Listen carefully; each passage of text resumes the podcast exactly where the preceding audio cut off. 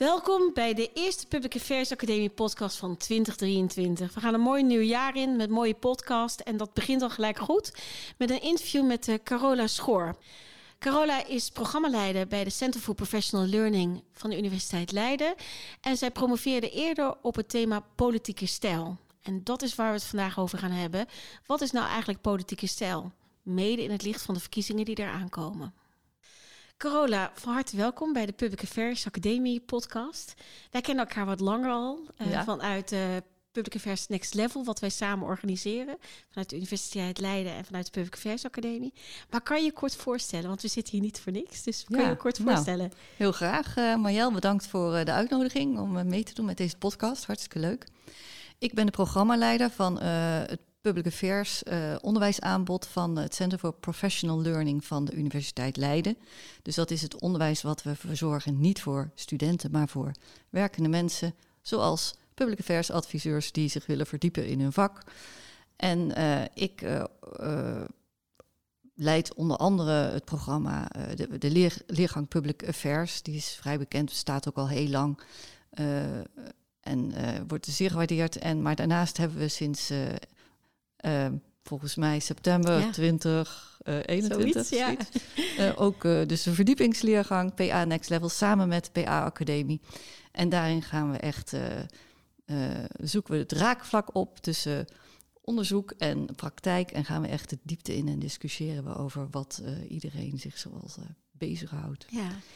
En daarnaast ja.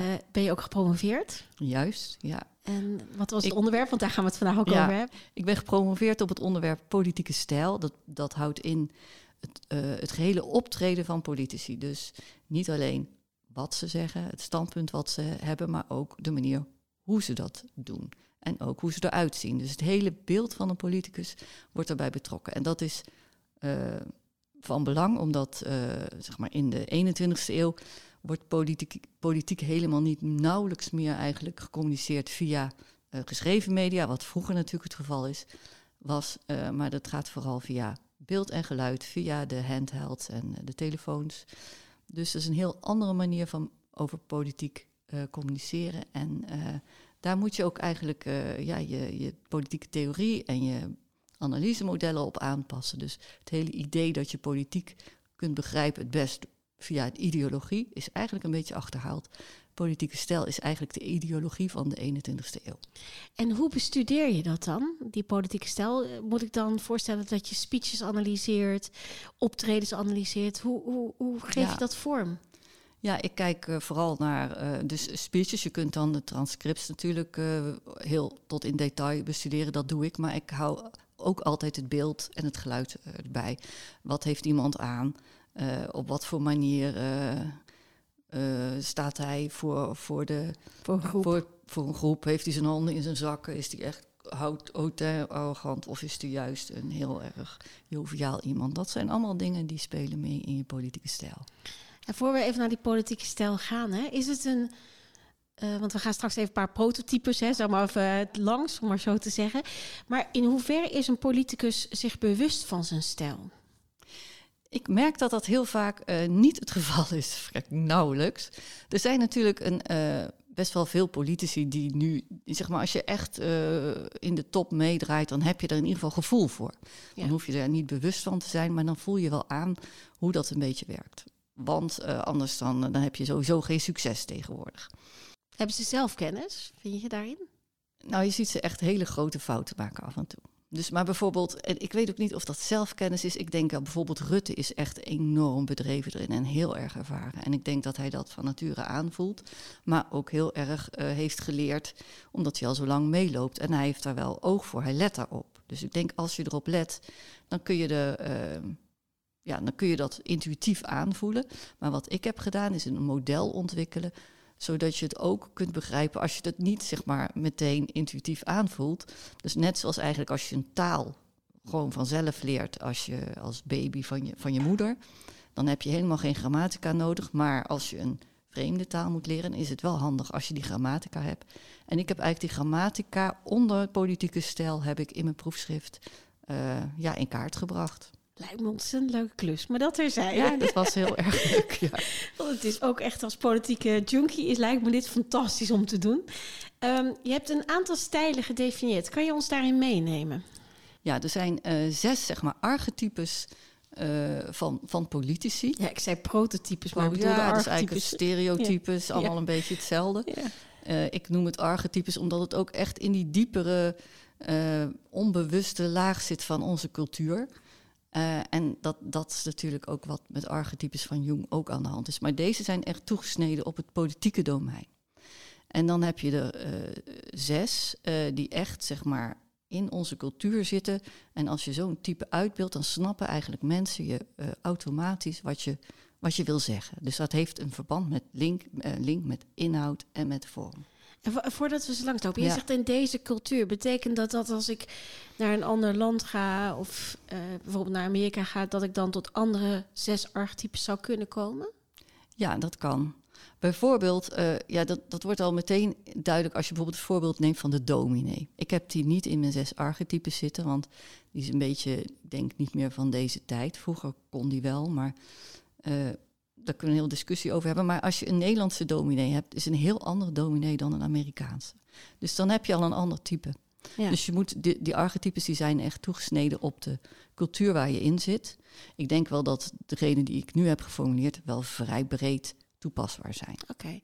neem ons mee in die zes ja. uh, archetypes. Nou, eigenlijk de meest traditionele die we allemaal kennen van, uh, van, uh, van vroeger is de regent, de klassieke regent, degene die regeert. En dat is ja, wil je ook dat ik ze even ja, ken? Graag. Ja, ja, dat is wel fijn, denk ik. Ja, ja. de regent is echt de klassieke bestuurder. En alle archetypes zijn eigenlijk opgebouwd uit drie uh, onderdelen, drie kenmerken. Dus eigenlijk de manier van denken, de manier van doen en de manier van presenteren.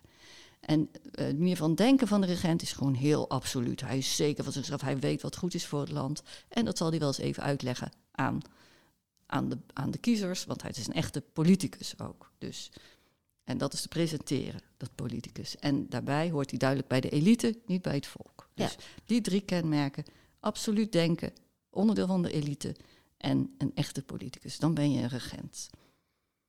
En dan heb je precies het tegenovergestelde daarvan, die ken je, denk ik ook. Dat is de klassieke activist. Ja. En die is juist niet lid van de elite, maar van het volk. Ja. Die is geen politicus, maar een, een kiezer, een burger, want hij voert hij protesteert, hij is echt onderdeel van. De gewone mens is geen politicus.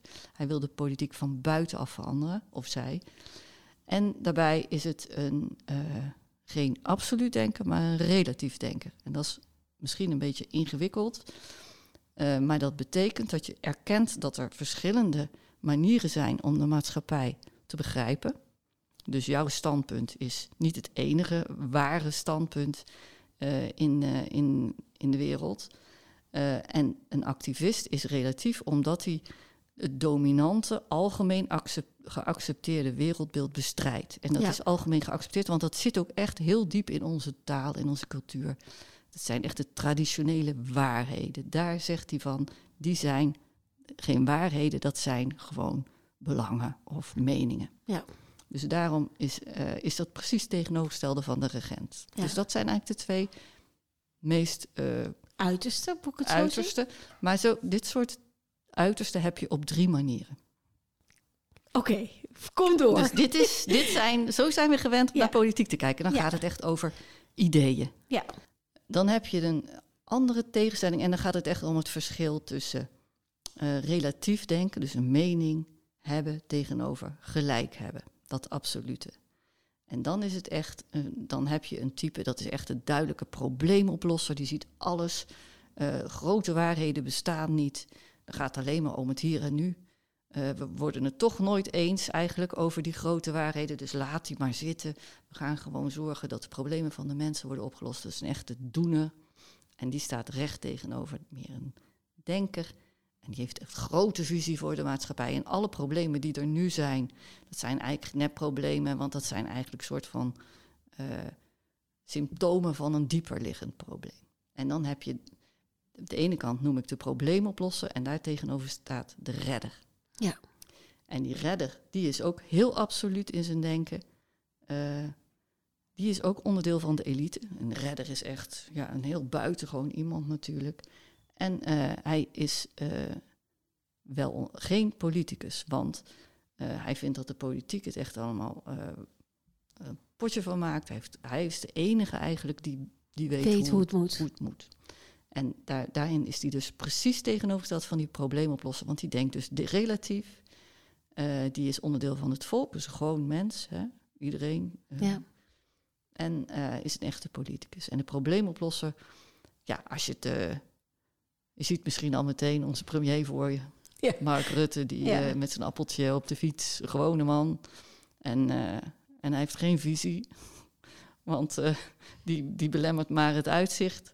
En, En de redder zou wel de visie hebben. ja, en dan zie je termijn. bijvoorbeeld meer zo iemand als Thierry Baudet, eh, die echt, die zegt ook, ja, eh, alle problemen die er zijn, eh, zijn eigenlijk allemaal een soort van symptoom of een dieperliggend complot.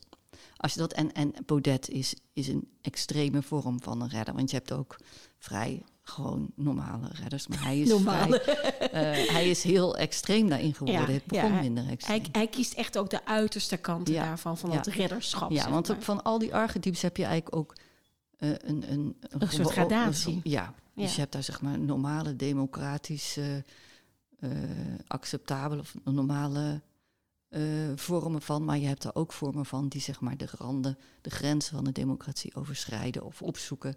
En ik denk dat Baudet dat zeker doet. Ja. ja. Eh, en dan heb je nog die vierde tegenstelling en dat is daar, de boze burger. En daar herkennen we, denk ik, heel duidelijk ook een aantal politici in. Dit is echt een, een stijl die nu heel erg in is. En die staat recht tegenover de samenwerker. En de boze burger, die, die is duidelijk onderdeel van het volk. Is heel absoluut, hij weet wat goed is of zij. En eh, is ook duidelijk een kiezer, want die stelt heel erg duidelijk op als eh, een burger die maar zelf de politiek ingaat. Want die politici die eh, maken er maar een potje van. En we moeten maar toch maar zelf dan het heft in handen nemen. Dan herken je bijvoorbeeld Wilders in Caroline van der Plas. Ja. En die staan dus recht tegenover mensen die juist zeggen: eh, nee, we moeten niet eh, elkaar bevechten. Want eh, iedereen heeft een beetje gelijk. Maar als we nou allemaal maar goed met elkaar omgaan, dan in de overlappende consensus, dan krijgen we een soort van win-win oplossing waar iedereen beter van wordt. En daardoor. En wie zie je daar dan voor je? nou, bijvoorbeeld Hugo de Jonge. In de coronacrisis zag hij altijd wel weer het licht aan het einde van de tunnel. Het was een hele positieve stijl. En mensen vinden dat ook vaak een beetje naïef. Ja. Want eh, ja, het, het klopt natuurlijk uiteindelijk niet dat er alleen maar win-win op, eh, oplossingen zijn. Het zijn eh, politieke keuzes hebben ook altijd voor- en nadelen voor bepaalde groepen in de maatschappij. En deze politicus die wil daar gewoon niet in geloven. Die wil gewoon het beste voor iedereen. En die gelooft ook dat hij of zij als politicus soort van naast de maatschappij kan staan en een soort van objectieve afweging kan maken voor wat het beste is voor Nederland. Ja. Nou, als, als je dat denkt als politicus, dan zet je dus eigenlijk jezelf ook een beetje naast het volk. Daardoor ben je geen li- lid van het volk, maar van de elite. Terwijl deze politicus vindt eigenlijk helemaal niet dat hij zelf elitair is. Want of dat hij lid van de elite is, hij vindt zichzelf dat hij vindt dat iedereen bij het volk hoort. Maar hij vindt wel dat hij of zij zelf daar toch zo'n soort van als een rechter boven kan staan. Oké. Ehm, kan je ook verschillende stijlen naast elkaar hebben of tegenovergestelde stijlen met elkaar combineren? Eh, je kunt wel, zeg maar, buurstijlen die zeg maar een beetje op elkaar lijken, die kan je goed met elkaar combineren. Want zitten, stijlen zijn opgebouwd uit drie elementen. En je moet je voorstellen als een cirkel. En iedere buurstijl die verschilt maar op één van die drie van elkaar. Dus die, die stijlen, bijvoorbeeld de, de boze burger, die, die, die eh, is een buurstijl van de activist. Daar, die twee zijn dus goed te combineren. En de boze burger is ook een buurstijl van de redder. Die zijn ook goed te combineren. Maar die activist met die redder, dat wordt alweer een stuk moeilijker. En helemaal moeilijk wordt het als de stijlen tegenover elkaar zitten, zoals de boze burger en de samenwerker. Die zijn eigenlijk niet te combineren, want die hebben drie onderdelen die alle drie precies het tegenovergestelde zijn. Dus de een is lid van het volk, de ander van de elite. De een denkt absoluut, de ander denkt relatief. En de een is een burger en de ander is een. Of de een is een kiezer en de ander is een politicus. Ja. Als je die gaat mengen, dan, dan snappen de mensen niet meer. Heb je daar een voorbeeld van? Van wanneer zoiets dan onduidelijk wordt? Nou, bijvoorbeeld uh, toen Grappenhaus uh, in de coronatijd maakte die het, de mensen uit die een coronafeest hielden voor ASO's. En dat was best wel heftig, want hij is een hele chique meneer, duidelijk regententype. En hij praat altijd netjes, hij heeft echt zo'n beetje rechterlijke achtergrond. Dus ja, hij is, als je hem analyseert en zijn speeches, ook dan kun je op hele kleine woordjes analyseren. En dan zie je dus duidelijk, hij hoort bij de regenten. Toen ging hij, als hij dan zo straattaal gebruikt als ASO, dan heb je al zoiets van, hè? Terwijl bijvoorbeeld als Rutte straattaal gebruikt, dat is ook al raar. Maar toch komt Rutte daar iets makkelijker mee weg dan uh, Grapperhaus. Terwijl uh, op het moment, dus toen hij zelf die fout maakte op zijn uh, bruiloft, door zijn eigen regels te overtreden, toen verexcuseerde zich met het, met het verhaal van ja, ik ben ook maar een gewoon mens. Ja, en heel emotioneel, hè? ook op dat moment dat het en bijna dat niet meende die waarschijnlijk wel, maar dat was eigenlijk heel ongepast. Ten eerste, hij is geen gewoon mens, want een regent is het juist een buitengewoon mens, daarom kiezen mensen hem. En om vertrouwen te wekken moet je juist niet je eigen gevoelens centraal zetten, maar die van het volk. Want als jij je eigen gevoelens centraal stelt in je politiek, ja, waarvoor zit je dan in de politiek? Dan zit je daar voor jezelf. Nou, dat werkt natuurlijk helemaal geen vertrouwen. Terwijl als, als je lid bent van het volk, zoals een probleemoplosser of een boze burger of een activist, als je dan je eigen gevoelens centraal stelt, dan spreek je ook namens het volk. Dus Ja. dat is wel legitiem in een democratie. Maar een, iemand die een elitestijl heeft, die moet juist iedere keer laten blijken dat hij niet voor zichzelf in die politiek zit, maar voor dat hij meevoelt en niet voor zichzelf voelt. En dat deed eh Grappenhaus heel onhandig. En vooral toen hij ook nog zei van ik ben ook maar gewoon mens. Volgens mij had Rutte dat tegen hem gezegd. Van, dan zeg je toch gewoon dat je gewoon mens bent. Want dat doe ik ook altijd. En Rutte Ja. doet dat en die komt daarmee weg. Maar dat past bij zijn stijl. Ja. Dus je moet heel goed opletten dat je, dat je wat je zegt, dat dat past bij, bij hoe je, wat je uitstraalt, Wat wie je je, bent. ja. Ja. Nou heb jij zelf ook een, een lobbyachtergrond, hè? Eh, Ja. eh, bij de VNSU, toch? Hè? VSNU, ja. Ja. ja. Eh, ehm, Heet nu de Universiteit in in Nederland. precies, ja. Ehm, hoezeer was jij, hè, ehm, hoezeer denk je dat een lobbyist, laat ik het zo in algemene lijn eh, in- formuleren, in hoeverre denk je dat een lobbyist rekening moet houden met die stijl? Hoe, hoe moet hij dat weten, één? En twee, hoe moet hij er rekening mee houden? Ik denk dat het bijzonder nuttig is om, om jou of de politici waarmee je in gesprek gaat, om die even van tevoren eh, een, eh, door de scan te halen. En dat kan je vrij simpel doen. Met een kwartiertje dan heb je wel een beetje een, een beeld eh, met wat voor archetypische politicus je te maken hebt. En dat, dan is het en heel goed om te bedenken.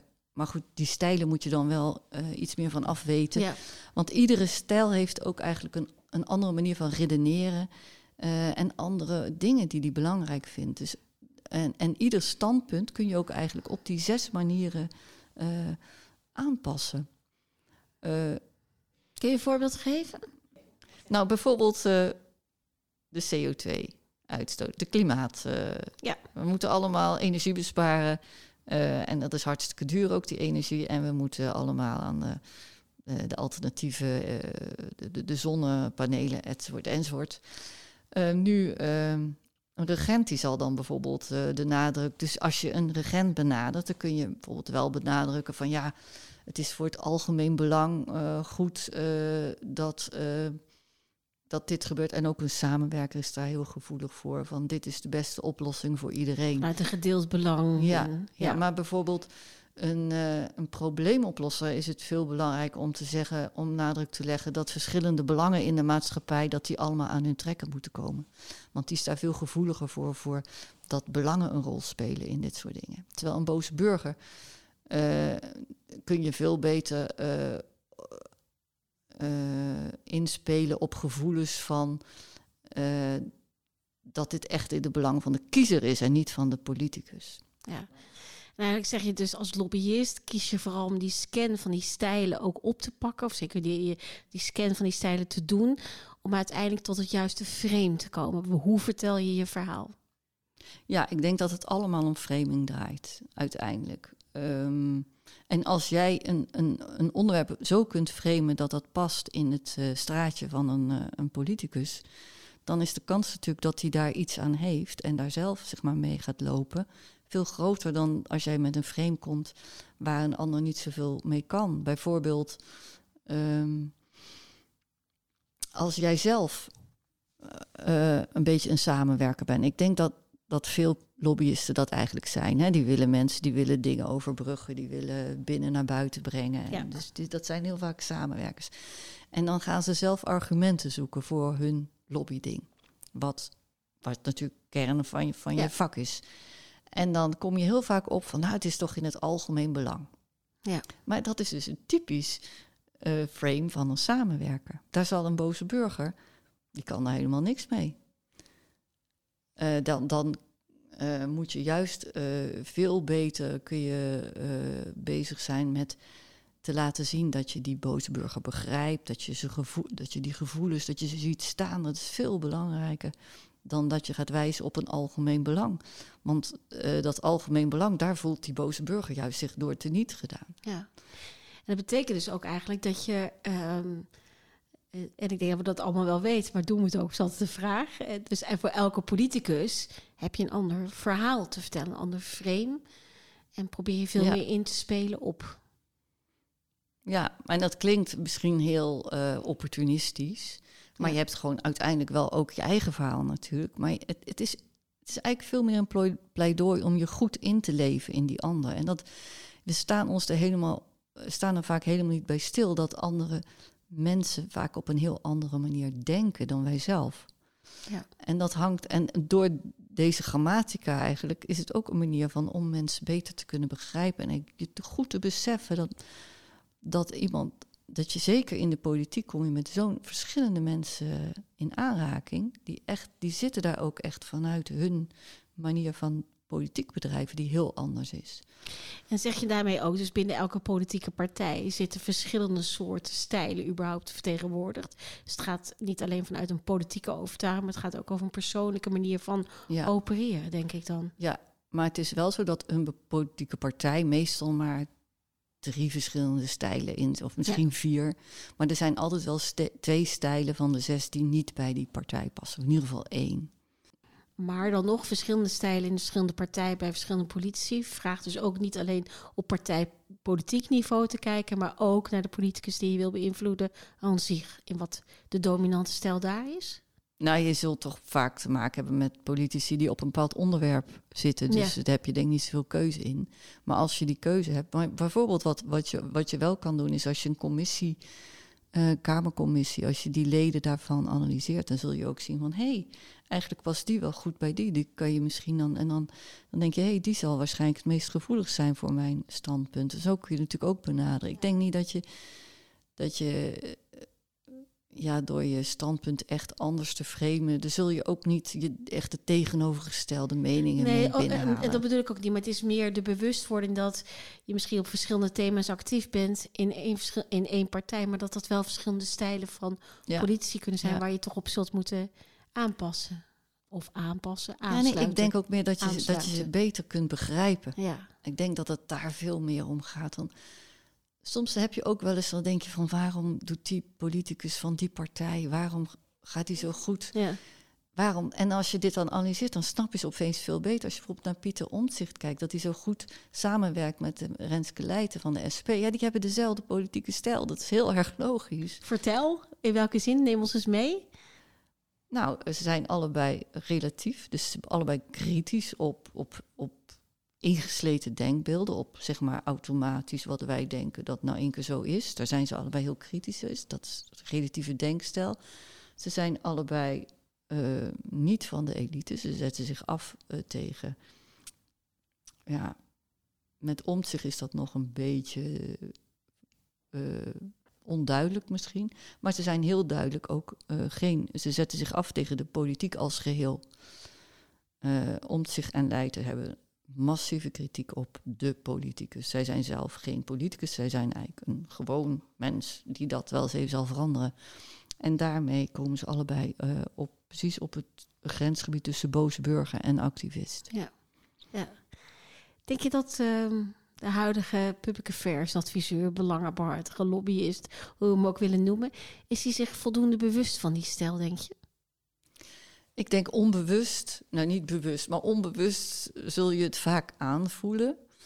Uh, en, en als je ook het niet precies begrijpt, heeft dat waarschijnlijk te maken met dat het iemand een, stijl heeft die je niet bij zo'n uh, zo'n inhoud verwacht.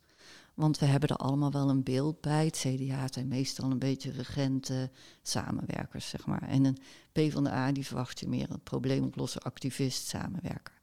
Ja. Als zodra een PvdA veel meer op de regentenkant opschuift, wat ook gebeurt, wat in de jaren negentig gebeurde bijvoorbeeld, ja, dan vervreemdt die politicus zich ook van, van de kiezer en van de mensen. Dus dan is die ook minder goed te begrijpen. Dus ik denk niet dat mensen, dus, of lobbyisten ook, maar in het algemeen uh, mensen die de politiek volgen, zich hier bewust van zijn. Maar uh, het speelt gewoon heel duidelijk een rol. Ja, Als ik je zo hoor, is het ook een oproep van wees je er meer bewust van, om maar zo te zeggen. Ook als... Ja, het helpt je enorm om ja. uh, te begrijpen wat, hoe de politiek werkt. Want net als dat, ik denk ook echt dat de politiek veranderd is, omdat het allemaal zoveel meer via de, de media, via de, de audiovisuele media wordt gecommuniceerd. In de 20e eeuw kon je echt heel goed voorspellen wat een standpunt was van een politicus, als die van de P van de A was of van de, van de VVD. Dat is veel minder moeilijk, uh, makkelijk. Nu, nu horen we opeens uh, Rutte zeggen van uh, de bedrijven moeten meer gaan betalen, want de winst klotst tegen de plinten. Ja, dat soort uitspraken zou ik niet verwachten van een VVD'er. Maar het past wel precies bij zijn stijl als probleemoplosser.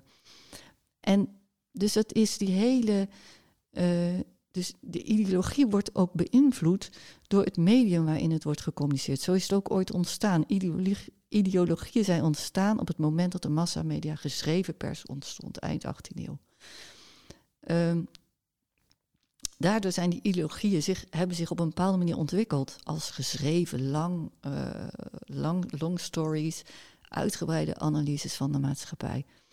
Uh, die zijn er natuurlijk nog steeds en die hebben ook nog steeds uh, nut en, en, en functie. Alleen, je hebt ze niet meer nodig om politiek succes te hebben, want uh, of een politicus geloofwaardig is, wordt niet meer beoordeeld aan de hand van zo'n geschreven stuk, maar aan de hand van beeldfragmenten die op allerlei uh, in kleine halve minuutjes tot je komen. En dan gaat het dus veel meer om of zo'n fragment, of het beeld past bij, uh, bij, bij wat je hoort. Uh, dus dan gaat het veel meer om of dat idee en dat beeld en dat geluid, of dat uh, goed op elkaar zijn afgestemd. En dat is nu precies waar dit model ook uh, naar kijkt, of dat bij elkaar klopt. intuïtief, hè? Ja. Het is niet zo dat dat zo moet. Dit zijn, dit zijn stereotypes, hè? dus wel, wel gezegd, dit zijn archetypes. Dus eigenlijk kun je het daar ook helemaal niet mee eens zijn. Want je denkt van ja, dat vind ik niet leuk dat het zo is. Maar ja, het is wel zo. En als je het wil veranderen, dat duurt gewoon heel lang. Want dit zit ingesleten in onze taal en in onze cultuur. Ja. En dat, uh, het geeft ook aan dat vrouwen hebben het dus ook moeilijker. Want die archetypes zijn eigenlijk meer mannelijk dan vrouwelijk. Omdat onze taal en cultuur is gewoon van nature conservatief. Het zijn beelden die, die jouw moeder had, die heeft... En je vader, zo heb je dat ooit geleerd. Dus het loopt altijd achter. Ja, dus ook weer, net zoals deze week, dat Mirjam Bikker uh, als nieuwe fractievoorzitter ja. naar voren komt. Dat is eigenlijk bijna spannend, ook om te zien in hoeverre haar stijl aansluit op de ideologie ja. van ChristenUnie en hoe zich dat vertaalt in beeld, geluid, ja. noem op. Ja, maar juist omdat er, je ziet het nu eigenlijk toch ook een soort van versnelling komen in die vrouwen in de politiek, heb ik het idee. Zie ik ook bij de ChristenUnie, die opeens zoveel vrouwelijke leiders heeft, hartstikke mooi. En hoe meer je dat ziet, hoe meer je die dus op, op televisie of, of hoe meer dat gebeurt, je ziet het ook in het kabinet. Opeens zijn er meer, veel meer vrouwen, ja. je ziet veel meer vrouwelijke ministers. Daardoor gaat ook zo'n archetype veranderen. Krijg je meer vrouwelijke stereotypen ook. Die zullen, maar ja, niet, niet dat dat nu al zo werkt, maar over 50 jaar, dan zijn die wel veranderd natuurlijk. Ja. en als lobbyist, hè, ik, eh, ik, ik zie een politieke stijl. Kan ik, kan ik Weet je, zei net al, sommige mensen hebben meerdere stijlen die naast elkaar zijn, waar wel van één dominant. Heb ik een keuze als lobbyist? Kan ik een beetje op knoppen duwen dat ik liever die stijl wil zien dan die ander? Kan ik ergens invloed uitoefenen op die stijl? Hoe zie jij dat? Dat hoor je wel eens, hè? Van ja, Ja, maar als ik dan met Pietje praat en ik zeg even dat, dan ziet hij dat ook wel. En dan heb Nee, het ik- inhoudelijk ik, denk als... niet. Ik denk dat dit eigenlijk zo eh, in de persoonlijkheid ook van politici zit. En ze kunnen, je kan één van die drie dingen wel een beetje veranderen. Dus je kunt, maar dat zie je ook vaak gebeuren als een, een, bijvoorbeeld een activist in een bestuurdersrol komt. Dat zijn eigenlijk stijlen die niet zo goed eh, matchen. Dan doet zo'n eh, politicus er goed aan om een beetje op te schuiven richting de probleemoplossen. En hetzelfde geldt voor een boze burger. Ja. Dus die boze burger en de activist, die hebben allebei dus twee traditioneel niet eh, ja, voor de hand liggende stijlen in zich voor een bestuurder. Dat is namelijk die van het volk en van de kiezer. Dat is niet wat je meteen associeert met een bestuurder. Dus wil je dan eh, makkelijk of, of logisch overkomen, dan is het fijn om net een beetje één stijl op te schuiven. De activist kan een richting probleem oplossen en de boze burger kan richting redden. Want de een zit dan in de elite, de ander zit dan in, eh, is dan politicus. Ehm, maar meer zou ik niet opschuiven, want dat krijg, het zit in zulke kleine woordjes ook.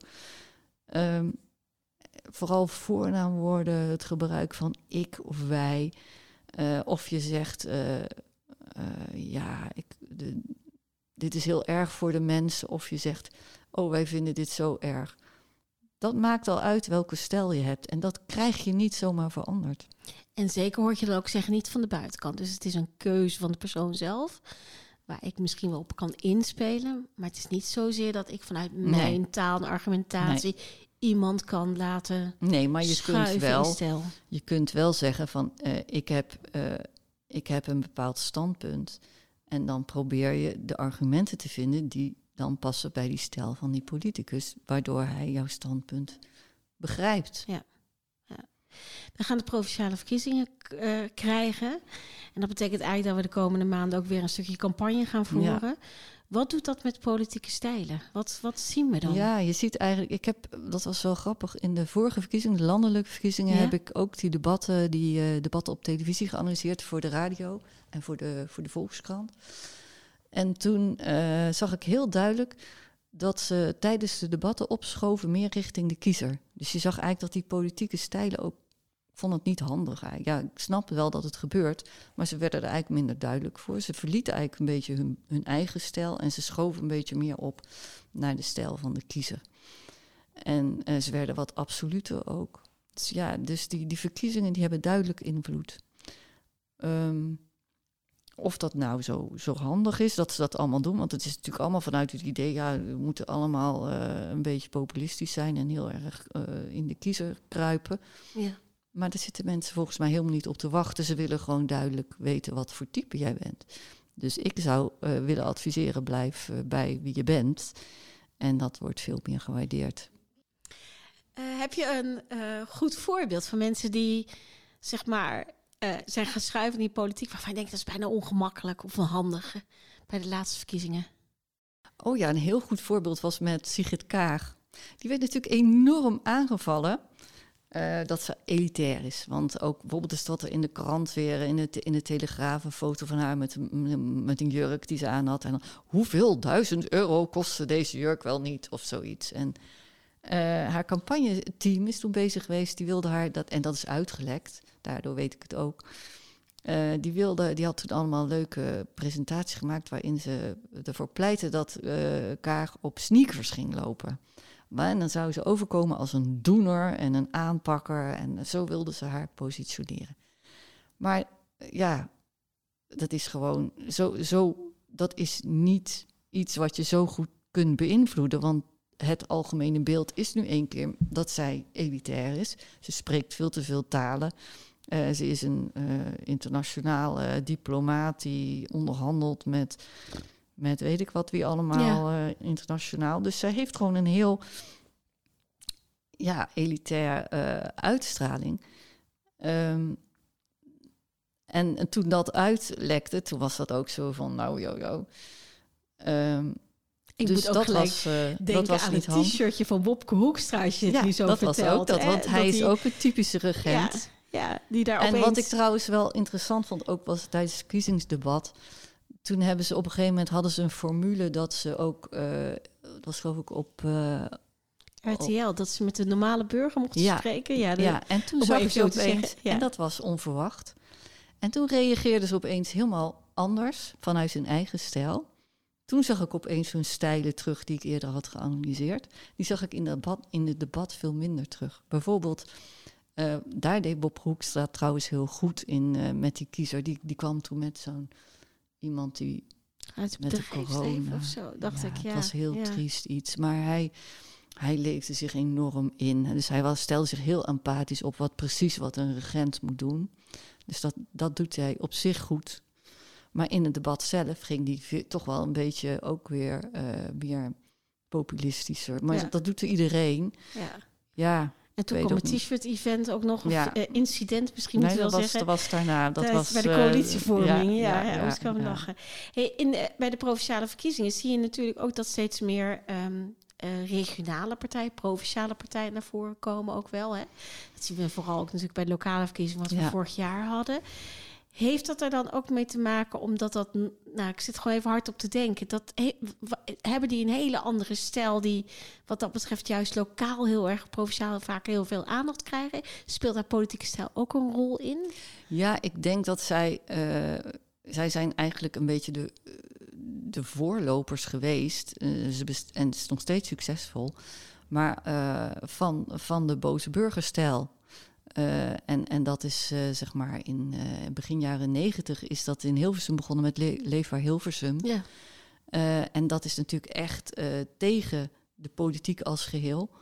Eh, en dat was toen ook, toen had je die, die paarse coalities. dus, en maar ook het hele middenveld werd een soort van. Het- zeg maar, die hele links-rechts tegen, tegenstelling was een beetje verdwenen. En daardoor is, is zeg maar nieuwe tegenstelling ontstaan van de burger tegen de politiek.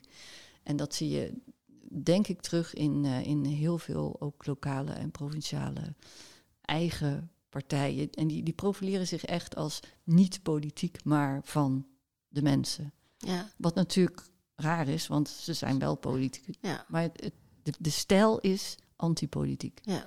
Ehm, vind je ook, hè, we hadden het net al even over, toch even naar, terug naar die lobbyist. Hè, want die gaat natuurlijk ook naar die stijlen, zeker kijken rond verkiezingen. Dan ga je ook kijken van, ook waar hoort iemand in de setting van het plaatje wat je zoekt met elkaar enzovoort.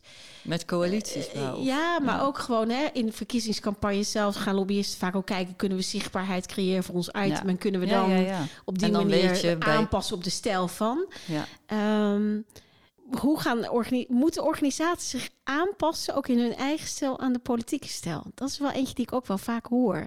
Dus vind je dat organisaties eigenlijk in die politieke stijl helemaal mee moeten gaan? Of moeten ze vanuit hun eigen lijn blijven kijken en wel kijken naar de stijl? Wat, wat adviseer je daarin? Hoe, vaak, hoe ver moet je meegaan? Ja, ik denk dat je heel goed moet kijken of het past bij jouw eh, boodschap, toch? Wat je het beste. Je kunt, de keuze is er om mee te gaan. Eh, het punt is natuurlijk ook dat in een verkiezings. En en denk dat dat eh, wel cruciaal is. In een verkiezingstijd heb je altijd het moment dat, eh, dat het frame wordt bepaald. Van hier gaat het om, Ja. deze verkiezingen. En soms als dat frame past bij jouw eh, organisatie of bij jouw politieke stijl als politicus, dan heb je geluk. Of nou ja, dan heb je het goed gedaan, dat kun je ook zeggen. Eh, dus als je daar van tevoren al over nadenkt van hé, wat voor frame past bij ons en wat niet. Eh, als je bijvoorbeeld het frame. ehm, bijvoorbeeld Wilders is er altijd heel bedreven in om het frame neer te zetten over eh, m- migranten. Ja. Dat is typisch het frame van de boze burger tegen de politiek, maar ook het frame van de absolute denker tegen de relatieve. De absolute is namelijk heel generalistisch. Zij, zij doen alles fout en wij. wij. Ja. Dus, ehm, dus dan zit je echt tussen die boze burger en die redder in. Ehm, als je dat ni- niet wil, eh, wat je heel vaak ziet, is dat politici dan gaan reageren en zeggen: nee, dat is niet waar. Maar ze blijven dan in dat frame zitten van precies het tegen. Dan heb je dan van het precies het tegenovergestelde. Maar als een frame enkel is gezet, dan kun jij het tegenovergestelde wel zeggen, maar dat komt dan helemaal niet meer aan. Dan ben je aangeschoten wild, dat, dat werkt niet meer. Maar wat je dan wel kan doen, is proberen om het frame te draaien. Dan zeg je van, hé, hey, het gaat niet om het verschil uh, migranten Nederlands, maar kun je zeggen, nee, maar hier speelt het verschil rijke mensen, arme mensen. En dan heb je het, dan heb je het, het type uh, activist tegen de regent. En als jij toevallig een activist bent, dan heb, je, dan heb jij daar weer voordeel bij. Ja. Of je kunt het veranderen in hé, hey, maar dit gaat helemaal niet om uh, absoluut. Dus dan gaat het om het politiek burger. Nee, die zat er al in. Maar probeer in dit geval kun je dan het beste proberen te verschuiven naar uh, rijke mensen, arme mensen. En dat zie je bijvoorbeeld heel duidelijk in die toeslagenaffaire. Die, die, die drie frames ja. die spelen. Iedere keer is het van, hé, hey, de politiek heeft alles fout gedaan. Het is heel erg de burger tegen de politiek. Maar wat ook speelt, is dat het, uh, het is ook uh, racisme wat heeft gespeeld. En dan heb je een ander frame. En het is ook arme mensen, rijke mensen. Ja. En die, die, die, die verschuiven van die, dat frame, wat nu ligt, de burger tegen de politiek. Ja. De politiek doet dat nu helemaal niet. De politiek ligt gewoon achterover van oh, we hebben alles fout gedaan. Oh, en oh, wat erg. En het is een soort verlamd. Maar ze moeten toch proberen om zich te herpakken en te kijken, maar wat is er nog meer aan de hand? En hoe kunnen wij het, uh, ja, die andere argumenten naar voren brengen, waardoor wij niet de enige zijn die fout hebben gemaakt? Want dat is niet zo. Als mensen meer willen lezen over de politieke stijlen, zoals jij geanalyseerd hebt, kunnen ze ergens jouw proefschrift lezen? Of, uh... Nou, dit zoals ik nu heb gedaan, is nog. Dit, mijn proefschrift gaat veel abstracter, gaat over, voor, over populisme, elitisme, pluralisme. Dat zal ik hier niet mee vermoeien.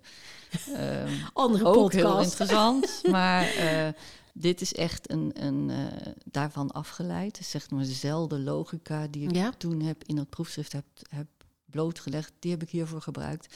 Maar dit is echt veel toegepaster en ook, denk ik, bruikbaarder. Ik heb daar nu een boek over geschreven, maar dat uh, is nog niet helemaal klaar. Dat is nu een tweede versie. Ligt nu, ik ga dat nu naar een uitgever sturen. En uh, dan hoop ik dat dat een keer in de loop van 2023 verschijnt.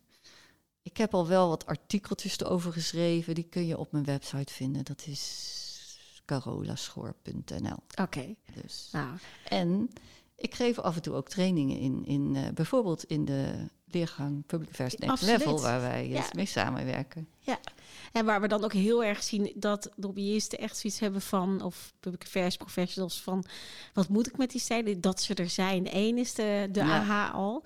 En twee, wat moet ik ermee? En daar ontstaan altijd hele mooie discussies ja. met elkaar van, ja, hoe, hoe ver ga je vanuit je eigen authenticiteit mee in de stijl. Waar doe je dat niet? Nou, noem maar op. Ja. Het zijn altijd mooie discussies. Daar gaan we het ook weer in dit nee, En het is ook hebben. vooral ook belangrijk dat je je beseft, dat zie ik, dat, dat echt de win, winst ervan is. is. Dat er toch een soort opeens eye-opener overrek. Die tegenpartij die denkt helemaal niet zoals ik denk. Ja. Ik, ja. En, en dan, uh, ja, dan ben je al een stap verder. En dat het, het, het rare is, dat weet je eigenlijk natuurlijk wel. Maar toch is het heel moeilijk om dan toch in die huid van die ander te kruipen. En dit helpt daarbij. Ja. Een, een laatste vraag. Je zei, ik geef ook training. Geef je ook trainingen aan politici over hun stijl? Ja, soms. Ja, ja en wat ja. gebeurt er dan? Zonder in detail te treden. Nou, dat is heel erg leuk. Dan uh, gaan we kijken naar... Uh, wat iemand zijn, vanzelf, dus zijn eigen stijl is die die gebruikt. En dan kijken wat bij de rol past die die politicus heeft, want het zijn ook bestuurders. En, uh, en dan gaan we ook kijken naar, uh, naar de persoonlijke situatie. Wat, wat voor rollen heeft iemand in zijn leven allemaal? En dan ga je eigenlijk over storytelling hebben. Dus dan ga je kijken welke rol. Bijvoorbeeld ben ik ik ben altijd heel actief met het organiseren van dingen in de buurt. Ik ben eigenlijk de buurtmoeder. Nou, dat kan je heel goed gebruiken, zo'n uh, zo'n uh, verhaal, als je een samenwerking probleemoplosser bent, bijvoorbeeld. Dus je gaat op zoek naar, naar verhalen in je eigen leven en naar uh, dingen die kunnen uitbeelden met wat past bij jou, wat je inhoudelijk te melden hebt. Dus met jouw ideeën. Want het gaat er uiteindelijk om dat jij je politieke ideeën goed over het voetlicht krijgt. En dat je die ondersteunt met goede beelden. Ja. En die zoeken we dan bij elkaar. En je ze dan ook aan de zes archetypes? Ja, ja. En zit daar soms een gevoel in van, hé, hey, ik ben dat, nee, toch dat? Type? Heel vaak komen ze erachter dat het toch net, net wat anders ligt. Dat is vaak net eentje daarnaast of, of soms gecombineerd. Ja. Ja, Lijkt me een prachtige ontdekkingstocht. heel erg leuk. Ja. Nee, het is superleuk. Ja. Nou, Carola, heel veel dank dat je ons hebt meegenomen in de politieke stijl. Ik denk dat we allemaal weer wat anders gaan kijken, zeg maar, eh, naar eh, eh, de komende verkiezingen, onder andere, maar ook naar ons werk. En we zullen ook jouw website nog in de onderschrift van de podcast meenemen. Dus dan kunnen mensen daar ook naar kijken. En we kijken uit naar je boek. En laten we afspreken dat je dan terugkomt. Dat is goed. Ja, Ja? leuk. Doe Oké. nog wel even voor, maar... Nou, maar tegen die tijd, Ja, zeer welkom. Dankjewel, Oké, Carola. graag gedaan.